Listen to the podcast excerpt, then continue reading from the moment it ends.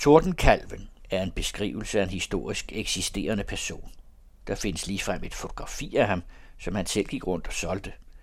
Hans originale navn var Christen Christian Larsen, og han levede fra 1816 til 1891.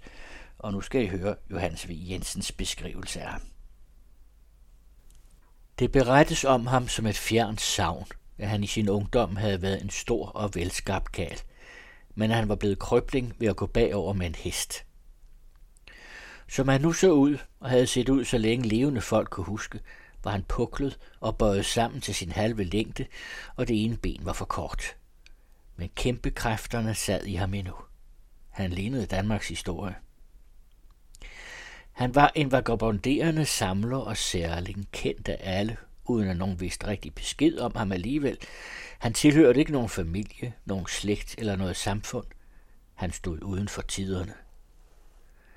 Hvad han hed, var der ingen, der anede. Han havde helt 12 tilnavne af temmelighedens klang. De var alle af hans egen opfindelse. Han kaldte sig foruden Tordenkalven, hvilket navn folk altså var blevet stående ved, også for Kløden, Fylseplagen, Vederlammet og så fremdeles, lutter navne, der lød af fyrighed og ungdom. Han var så gammel, at han ikke kunne huske sin alder. Han havde altid eksisteret og lod ikke til at ville dø. For at forstå, hvordan han så ud, må man tænke sig en mand af kæmpemæssig vækst, der er blevet bukket sammen og skudt ind i hinanden som kikkert. Kropstykket på tordenkalven var bredere end det var langt, og en alens gennemsnit fra bryst til ryg. Hans arme var så lange, at de næsten nåede jorden, og svære som et jævnt menneskes ben. Hænderne var gule og kødfulde med stinde hår på og tykke hornede negle. Han gik med en kort krykke under venstre arm og stumpen med en svær jernbeslået kæp i højre hånd. Det venstre ben var for kort og stift i hoften. Om vinteren gik han med umage træsko. Den på venstre fod havde jernbeslag på 4-5 tommers højde. Men om sommeren gik han med den højre vældige fod bar, den venstre i en almindelig træsko. På den måde udjævnede han benenes længdeforskel og humpede over bunden. Han gik flere mil i sin levetid end nogen anden mand i Himmerland. Han havde jo ingen hjem, men stavrede altid omkring på landevejene, for at det skulle fuldkommes af den, der er dårligst til bens, han når længst. Når Tordenkalven kravlede ind i en by, var han jo ikke til at tage fejl af. Han lignede en bylt gamle klude, der har sat sig i bevægelse på fire sammenlånte ben, hvoraf de to var træben og ikke engang mage. Det skringlede og klang på stenene, hvor han kom frem af ægte jernbeslag.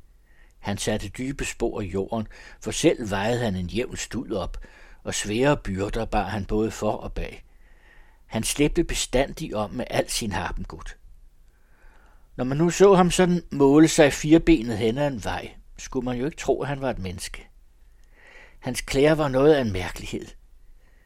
Det var et sæt tøj, som han havde gået med i en 30-40 år og som han havde lappet og besyet så ofte og med så mange slags klude, at det nu på sine steder var flere tommer tykt og lignede en broget butik. At det ikke lugtede af ambre er en selvfølge, men det var enestående i sit slags. Mange havde budt tordenkalven en nyt sæt tøj for at komme i besiddelse af det gamle som en sjældenhed, men han ville ikke af med det. Han befandt sig lige så godt i det som et dyr i sit skind.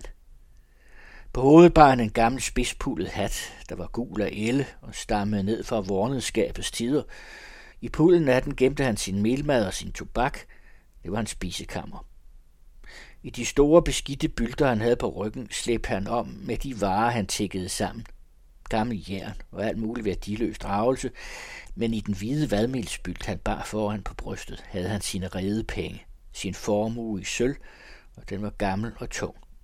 Han havde puget meget sammen. Han var ikke for ingenting mærket af et halvt århundredes regn og solbrand og vestens storm i sit ansigt. Han forfulgte et mål og havde bedre tid end andre folk, der haster afsted i fjedervogn med hest for og har så travlt med at vinde ind på manden med len. Man spørger sig altid uvilkårligt, hvad en mand vil og hvad han kan. Med hensyn til tordenkalven var ingen i tvivl.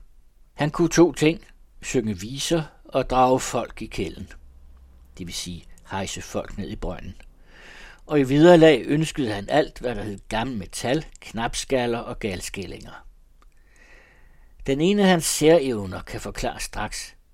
Han var så umådelig armstærk og så tung, det var ham den smalleste sag af verden at vinde en mand op og ned i en brønd.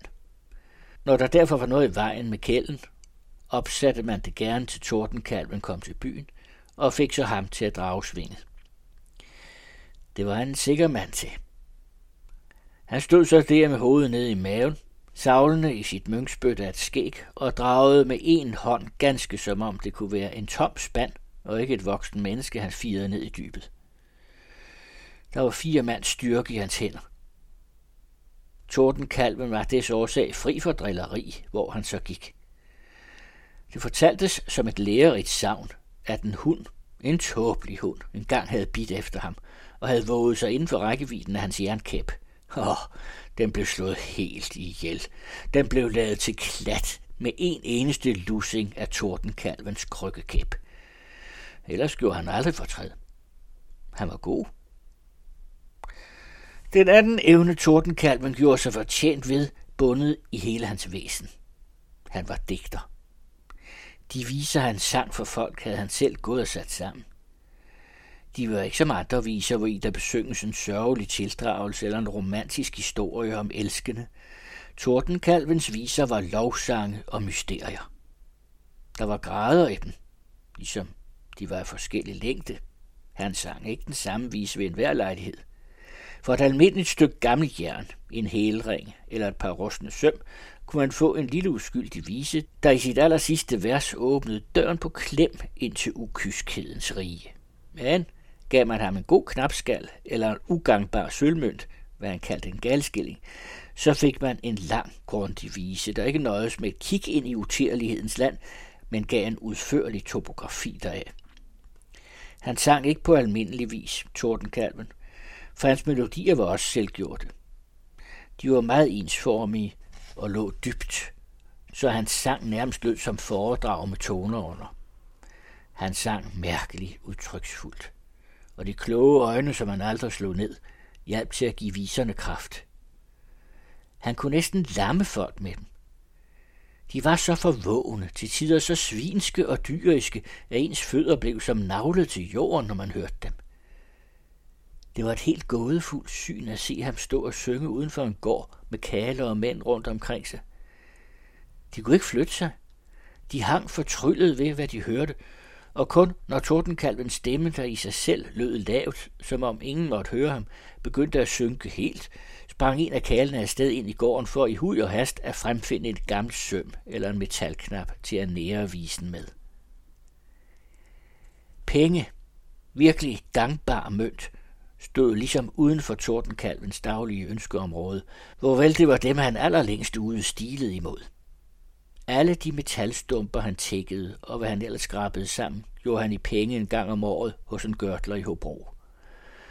Derimod gemte han galskillingerne og knapskallerne, kort sagt alt, hvad der var rundt og af sølv. Gav nogen ham nu i midlertid rede penge for at synge, så kunne han slå med hovedet, ryste sig ligesom af respekt. Nu skulle der være alvor i det, og så hævede han stemmen – så udsang han med fuld styrke de sidste unævneligste ting. Så var det ikke en glød, der lå i halvmørke og ulmede, men en sprudende ild, der sved af lige til grunden. Der var som blæst for fruentæmmeren, når tordenkalven stod ved en gård og sang. De var væk. De lod sig ikke se. I det hele taget frygtede alle kvinder ham, og det er en skønt, han nærmede sig dem med de venligste og hensynsfuldeste lader – de stod altid med flugt i lemmerne og med øjekast rundt efter alle udgange, når han var i deres nærhed. Det var Tordenkalvens store sorg. Han elskede det andet køn. Både unge piger og maveføre koner og de allerældste fluer kærlinger. Han elskede dem alle sammen. Der var bevaret en ridders ånd i den gamle kæmpe krøblings hjerte – der kunne ikke komme et skørt i hans nærhed, uden at kludebunken ligesom blev til en lang, følsom troldarm, der skød sig famlende frem og søgte og ormede med alle fem opadragte fingre i luften. Men kom nogen så nær, at han kunne nå hen, ville han hale armen hjem igen, kysse sig lækker sultent inden i hånden og stryge den så varsomt, så varsomt nedad på det dejlige skørt, mens han krøb og krøb i dybeste underkastelse med sine frække øjne. Kvinderne blev, som fik de rotter på kroppen, når han rørte ved dem. De brølte og sprang. Men når det nu traf sig, at det var en 90 20-årig gammel egetræskone, tordenkalmen på denne måde videde sin næsegrose dyrkelse, og hun så brød ud i et kvak og hoppede som tusse, så må der jo et billede for ridderalderens bedste tid til for at finde noget lignende i retning af sværmeri og skøn undseelse. Man fortalte forresten, at der lå en ulykkelig kærlighed bag Tordenkalvens liv. Men det vil man gerne fortælle om en hver, der er kommet til alder uden at have været gift, hvad grunden nu kan være. Det hed så også om Lindbyskytten, og om Vogn på Heden, og Niels Christian og flere andre af den slags vareulve, Snøvlpeter, der heller ikke har forglemt, at de gik og bar på en ulykkelig kærlighed for deres ungdom. Til gengæld synes det jo, som om de havde fået andre gaver i erstatning alle sammen. Skytten havde ligefald, og Vogn var klog. Niels Christian havde fået den åndelige gave, ligesom Kremmerdrejs, der jo forresten fik kæreste med inden enden to. Og sådan fik de hver for sig den bedre part, der ikke skulle tages fra dem i stedet for den tabte lykke. Kalven havde altså fået en skjalds evner. Det skal nu siges, at han ikke som Niels Christian brugte dem til forklejnelse af de ting, han havde måttet miste. Tværtimod, som foran antydet, var det netop besiddelsen i elskovslivet, han forhærlede i sin dækning. Og han drev det eksempelløst vidt som kender og tungefærdigt beskriver af skjulte ting. Han var det mest alvidende nydelsesmenneske, der nogensinde med tør mund har udmalet et froseri, ganske ligesom han skønt lambenet distancerede alle andre fuldstændig som vandringsmand. Grunden til, at tordenkalvens skjaldskab holdt sig så klart af forsagelse og af vemod, var den, at han trods al vandførhed nød et ukuligt helbred. Den puklede og vredende bul af en krop, han slæbte om med, skulte et par vældige lunger, og det er som bekendt i dem livsløsten sidder. Han var et friluftsmenneske, en født ven af naturen. Han levede sit liv under åben himmel med sin opmærksomhed delt mellem regnormen og lærken, og det var det, der gjorde ham til digter. Hans blod var så sødt, at han ikke kunne tale uden at smykke sine ord. Derfor udtrykte han sig altid i kendinger og dunkle lignelser, for til sidst, når rytmen betog ham, at gå over til at kvæde. Han benyttede sig mest af stavrim, ligesom de gamle, og han digtede ofte sine vers i samme åndedræt, som han sagde dem.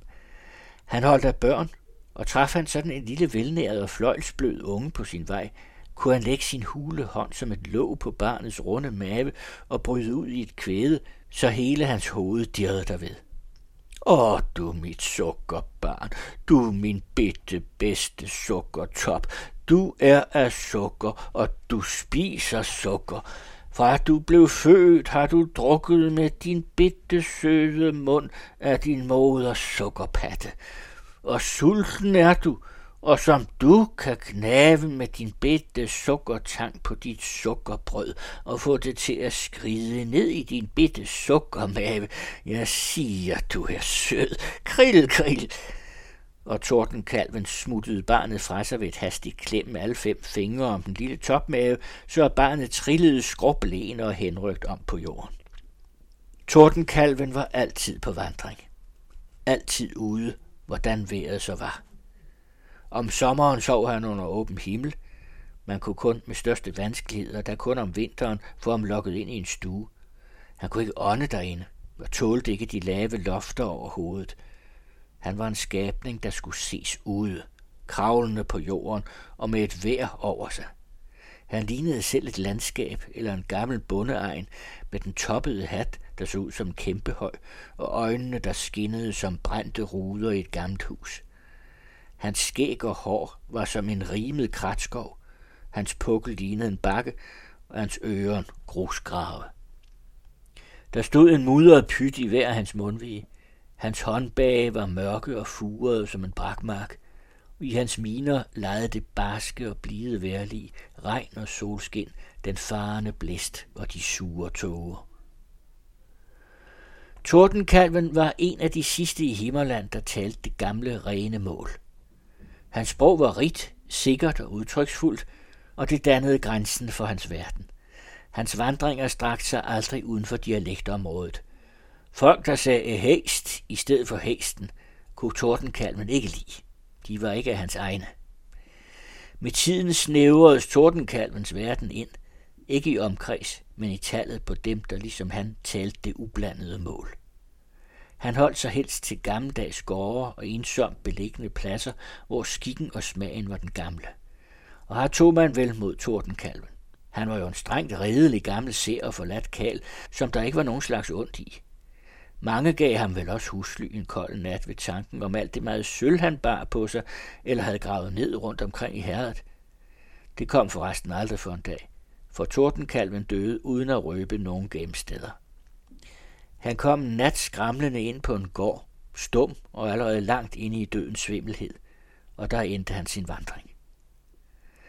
Han havde været ulykkelig forelsket, den gamle, puklede og lamme jette.